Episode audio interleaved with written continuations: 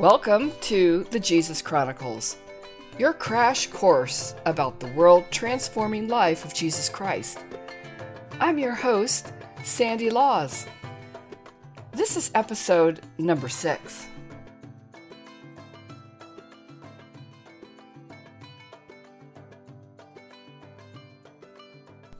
Last time I talked about Luke's version of the Nativity story. Only two of the four Gospel writers, Luke, and Matthew record this story. And they tell their stories from two different points of view, each including unique details about the birth of Jesus. Luke's story is told from the perspective of Mary, and Matthew's version, which I'll tell you about in the next episode, is told from the perspective of Joseph. Now, Luke's version began with that really interesting story about Zechariah and Elizabeth. Remember that Zechariah had had a visit from the angel Gabriel, and he told Zechariah that he and Elizabeth would have a son. That's where I left off, so let's continue with Luke's story.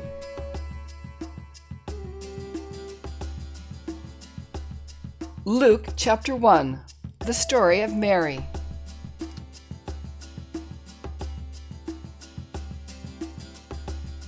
After Zechariah was struck dumb by the angel Gabriel, he and Elizabeth went back home to whatever town they lived in, somewhere in the Judean hills. Fast forward six months, and once again, Gabriel comes from heaven to earth as God's messenger. This time, Gabriel goes to Nazareth with a message for a young woman living there. Here is Luke's story of what happened from Luke chapter 1. In the sixth month of Elizabeth's pregnancy, God sent the angel Gabriel to Nazareth, a town in Galilee, to a virgin pledged to be married to a man named Joseph, a descendant of David. All right, so to begin with, Luke establishes a timeline of the events. It is six months after Elizabeth and Zechariah conceived their miracle child, God sends Gabriel to Nazareth to give a message to Mary. Luke specifically says that Mary was a virgin, engaged to Joseph, but not yet married. By telling us this, Luke is tying this event back to the Isaiah prophecy I talked about in episode number one. Let's keep going. The virgin's name was Mary. The angel went to her and said, Greetings you who are highly favored. The Lord is with you. Mary was greatly troubled at his words and wondered what kind of greeting this might be. So Gabriel is speaking to Mary, telling her that she is highly favored and that God is with her. Just like Zechariah, Mary is troubled by the appearance of Gabriel. And I have to say that I think her reaction seems totally normal I mean, I think I would be completely freaked out if Gabriel just suddenly appeared to me. I mean, it would be great, but also kind of scary. All right, so let me keep going. But the angel said to her, Do not be afraid, Mary. You have found favor with God. You will conceive and give birth to a son, and you are to call him Jesus. He will be great and will be called the Son of the Most High. The Lord God will give him the throne of his father David, and he will reign over Jacob's descendants forever. His kingdom will never end. Now, this is the message that Gabriel was sent to deliver. He tells her not to be afraid and that she is highly favored or graced by God. Now, let me interject this about Mary she was not chosen by God because she possessed some particular piety or holiness that others did not have. In fact, the text suggests quite the opposite. It suggests that Mary was an ordinary young woman living in Nazareth. The emphasis on this event is not Mary, but on God's sovereign choice. I mean, and to me, that's a very important distinction. But Mary certainly wouldn't be alone in what was about to happen. God would be with her during her extraordinary life journey.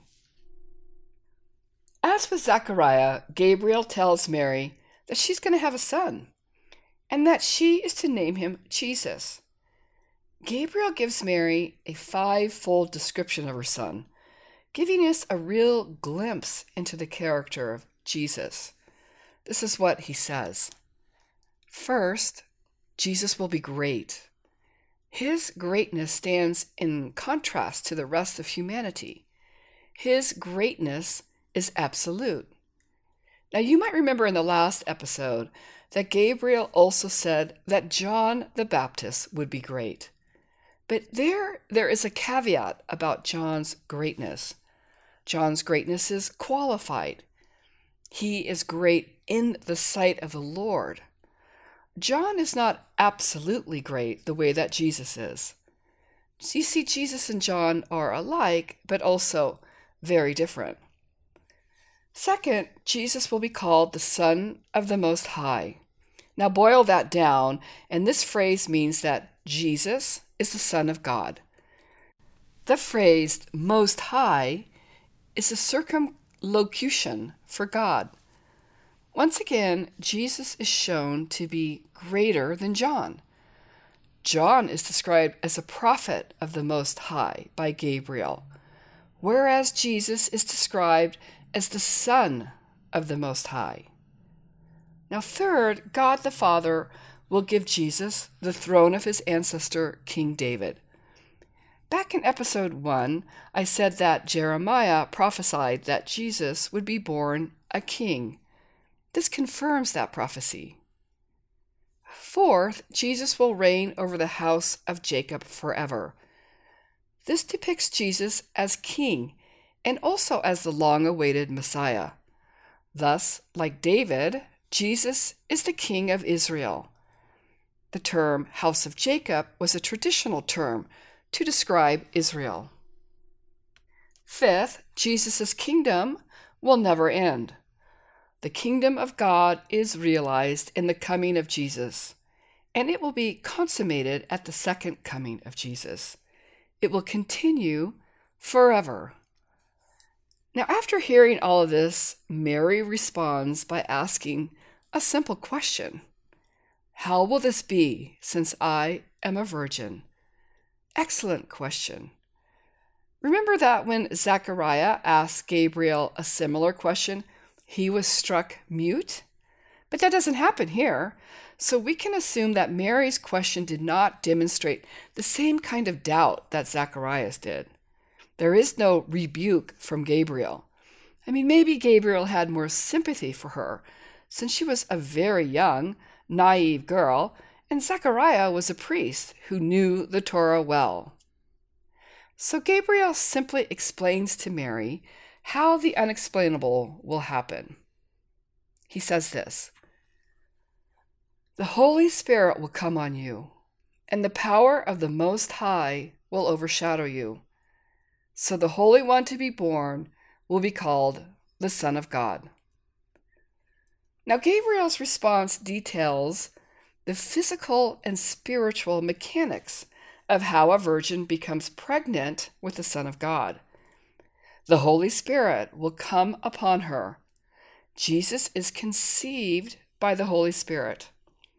Compare this to John the Baptist. John was filled with the Holy Spirit in his mother's womb. So, once again, we see some differences between the two conception stories. The Holy Spirit's conception of Jesus results in him being called holy or divine from the beginning of his earthly journey. Thus, Jesus is both God and man. Now, Gabriel continues Even Elizabeth, your relative, is going to have a child in her old age, and she who was said to be unable to conceive is in her sixth month. For no word from God will ever fail. I am the Lord's servant, Mary answered. May your word to me be fulfilled. Then the angel left her. Now, Mary's demure response to Gabriel shows her total submission to the will of God. After her encounter with Gabriel, Mary is eager to visit her relative, Elizabeth. No doubt seeing Elizabeth will confirm to Mary what Gabriel told her. Luke records what happened when Mary showed up to see Elizabeth. Elizabeth's baby boy leapt in her womb, and Elizabeth was filled with the Holy Spirit, according to Luke. Elizabeth then tells Mary that she knows that Mary is already with child and is blessed by God. Mary responds by reciting a song of praise, known as the Magnificat. And Mary said, My soul glorifies the Lord, and my spirit rejoices in God my Savior, for he has been mindful of the humble state of his servant. From now on, all generations will call me blessed, for the Mighty One has done great things for me. Holy is his name. His mercy extends to those who fear him from generation to generation. He has performed mighty deeds with his arm. He has scattered those who are proud in their inmost thoughts. He has brought down rulers from their thrones, but has lifted up the humble. He has filled the hungry with good things, but he has sent the rich away empty. He has helped his servant Israel remembering to be merciful to Abraham and his descendants forever, just as he promised our ancestors. Mary stayed with Elizabeth for about three months and then returned home. I love Mary's song. Everything about it is just so majestic and, and beautiful. Well, here's a question that is frequently considered by Bible scholars Did Mary actually compose this beautiful song? I was curious about that because the song does feel very weighty and pointed, full of references to the Old Testament. And my research reveals that many scholars do believe that this was actually composed by Mary, and so do I. Now, just because Mary was poor and not formally educated doesn't mean she wasn't creative, and this song clearly came from a creative mind. And even though Mary didn't go to religious school, she most certainly heard the Torah spoken in the synagogue her entire life. In ancient times, people absorbed much more of the spoken word, especially the biblical word, than we do today. She's paraphrasing Old Testament literature, something she would have known very well. Lastly, we don't know if Mary composed this beautiful song on the spot or reflected on the event and composed the song later. Remember how I mentioned that Luke may have met with Mary to hear her story?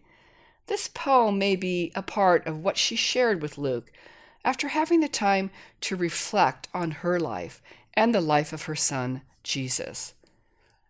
My thought about Mary's portrait of Jesus is this even from the womb, the type of leader that Jesus would become stands in stark contrast to Israel's earthly rulers, particularly King Herod and his sons. Now, Mary stays with Elizabeth for several months more, but Luke doesn't tell us whether or not Mary is present when Elizabeth gives birth.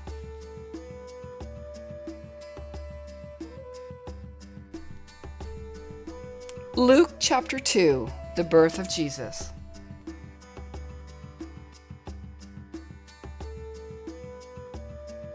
Hey, guess what? We finally arrived at the story of Jesus' birth.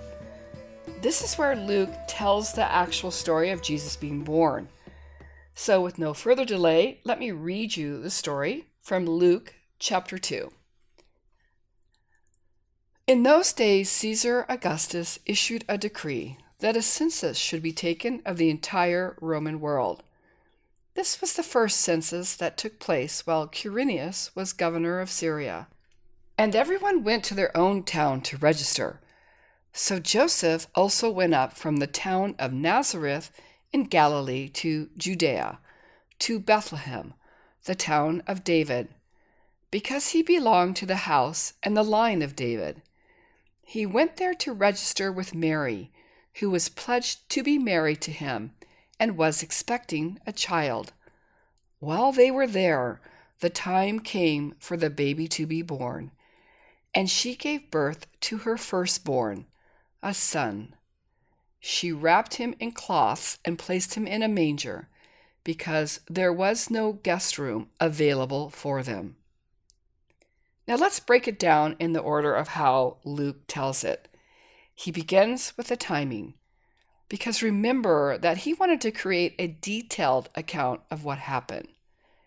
Jesus was born during the reign of Caesar Augustus, but notice he doesn't tell us anything about the month or the day. Caesar orders an empire wide census that requires people to return to their town of origin to register. Now, an empire wide census would have taken years to complete because there were about 45 million people living in the Roman Empire. I mean, to put this event into modern terms, think of what would happen if everyone in California had to return to their state or country of their origin to register for the census. No doubt that would take a really long time to accomplish.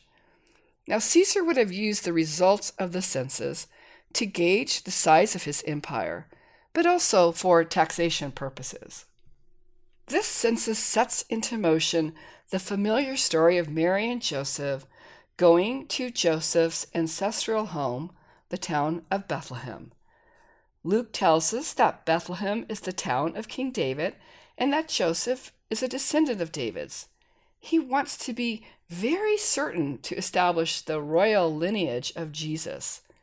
So Mary and Joseph travel from Nazareth to Bethlehem, which is about five miles from Jerusalem. It's very close to Jerusalem. Now, next, Luke describes the timing of the birth. He writes this While they were there, the time came for the baby to be born. Uh, let me just stop and dissect this very simple sentence about the timing of Jesus' birth. Now, first, the phrase, while they were there, is super ambiguous. It really doesn't give us any information about how far along Mary was when they went to Bethlehem. She may have given birth to Jesus shortly after arriving in Bethlehem, or it could have been months later.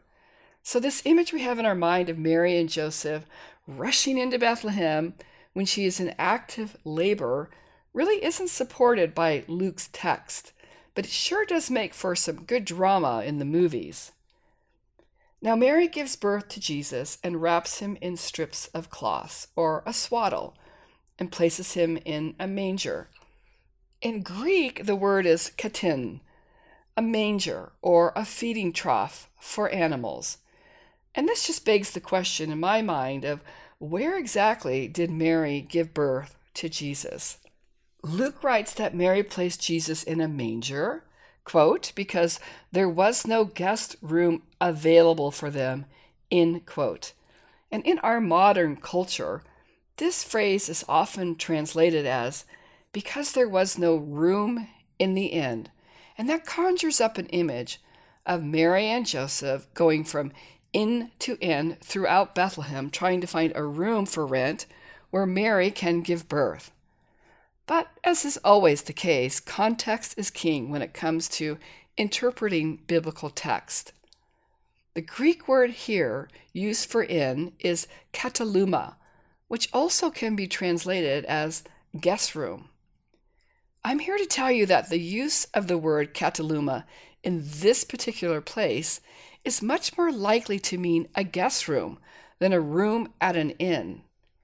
Inns, as we know them, were extremely uncommon in Israel, and they typically were only used by shady sorts of people. Not to mention that Bethlehem, though close to Jerusalem, was not a large town frequented by travelers. Instead, cultural tradition would lead us to assume that Joseph had made arrangements for them to stay in a home with his relatives or friends. By the way, I do have an illustration of a first century house on my website if you're interested to see what they most likely looked like. It's on the episode number four page. Now, because houses were small, the reality is that there most likely wasn't a private space in the home where they were staying, where Mary could be in labor and give birth to her child. Instead, Mary and Joseph chose to deliver Jesus in the lower level of the house, which housed the owner's animals.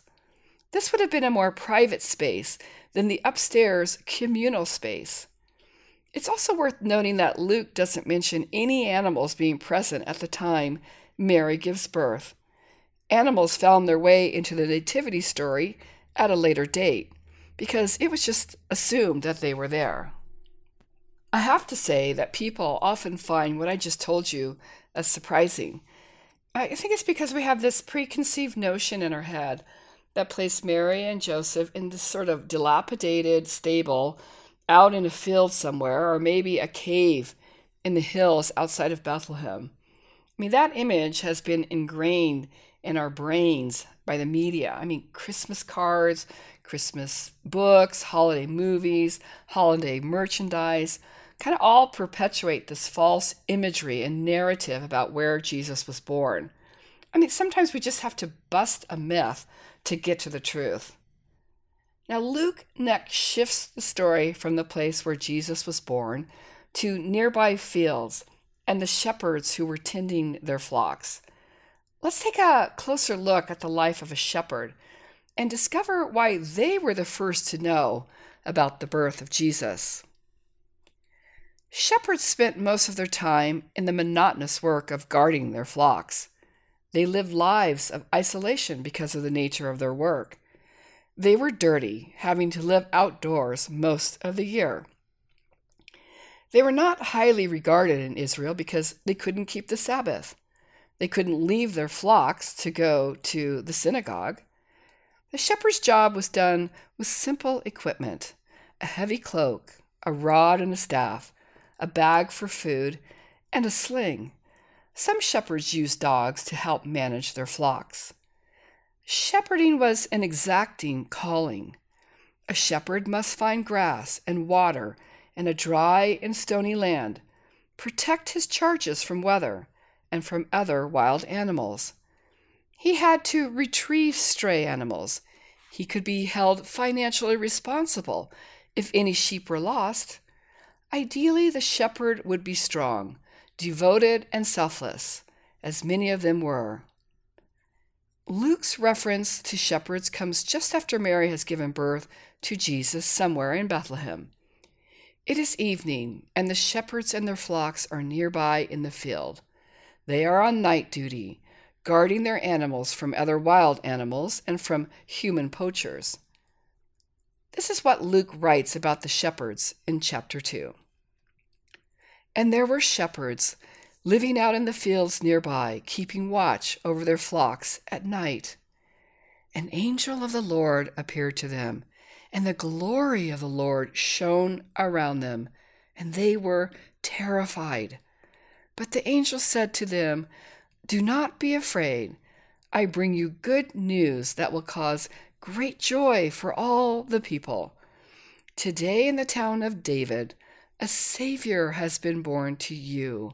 He is the Messiah, the Lord.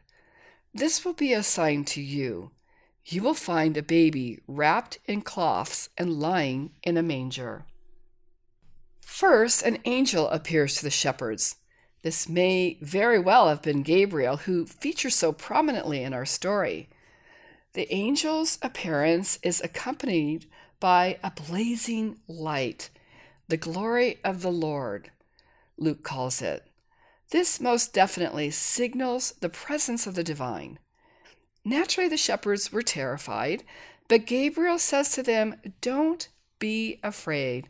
I bring you good news that will cause great joy for all people. Now, some people wonder why. Why the shepherds in the fields were the first to know about the birth of Jesus. To me, this is just another example of how God decides when, where, and how to insert himself into our world. In his infinite wisdom, God decided to pick the shepherds to be the very first to know about the good news of Jesus. And he did it out of love. God loves the lowly. And his message to them was that Jesus was here now to be a savior to all. Well, here's what happens next.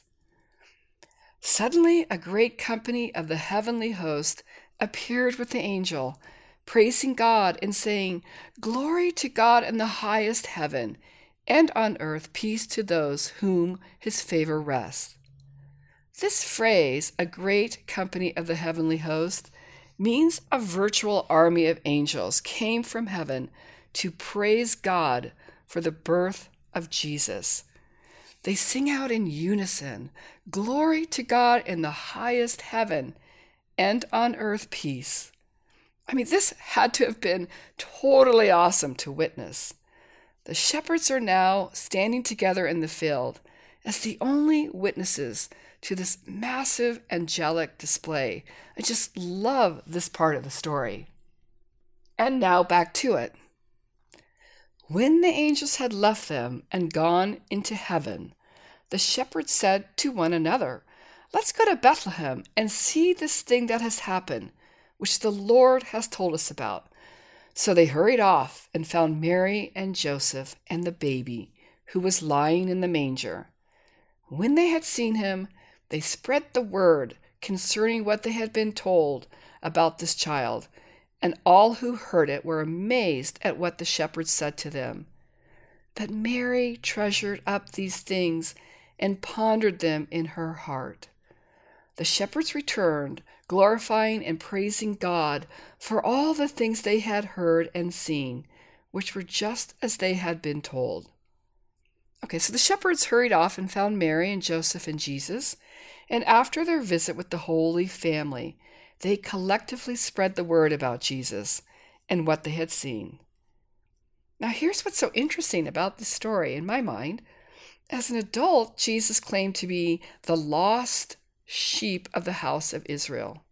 He also tells a parable about lost sheep and compares the shepherd's practices of separating sheep and goats to what will happen on the day of judgment. In a well known verse in the Gospel of John, Jesus refers to himself as the Good Shepherd who lays down his life for his sheep.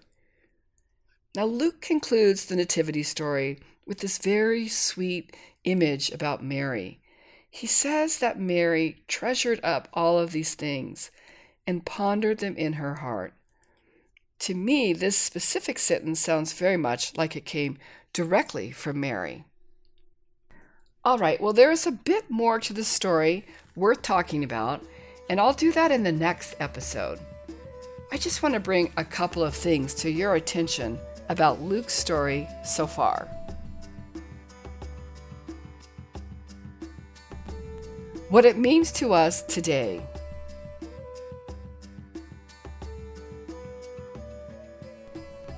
I see clearly how Luke is tying together John and Jesus, comparing and contrasting their stories. Yet Luke makes it clear that Jesus is superior to John in every way, just as Jesus is superior to all of us. And that's simply because he is divine. I love Luke's portrayal of Mary. Through Mary's song, we learn a lot about Jesus and about her, it is clear that Jesus cares about Mary and that she is indeed a very special person and is rewarded for her faithfulness with an elevated status for all times. It's also clear from Mary's song that Jesus came to earth to turn upside down the world order. We'll see a lot of how that happens as we follow Jesus as an adult in future episodes. Also, I am in wonder at how very ordinary the birth of Jesus was, and yet how vastly extraordinary. Mary goes into labor and gives birth to her oldest son while staying with family members in Bethlehem. Jesus comes into the world in the exact same way that every person does, and that just connects him to all of us. Yet the appearance of the heavenly host to the shepherds certainly signals the importance of his birth. In heaven, the angels and God celebrated his birth. From the very first breath of life, Jesus was unique. He was and is the chosen one, the Most High, the Messiah.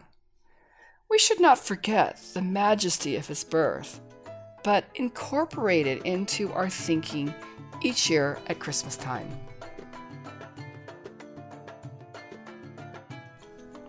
Next time on the JC. Next time on the JC, I'll finish up Luke's version of the Nativity story and move on to Matthew's version. I think it's really good to know them both. The Jesus Chronicles is written and produced by Sandy Laws. It is edited by Stacy Sepp. Check out my website, www.thejesuschronicles.org. Thanks for listening.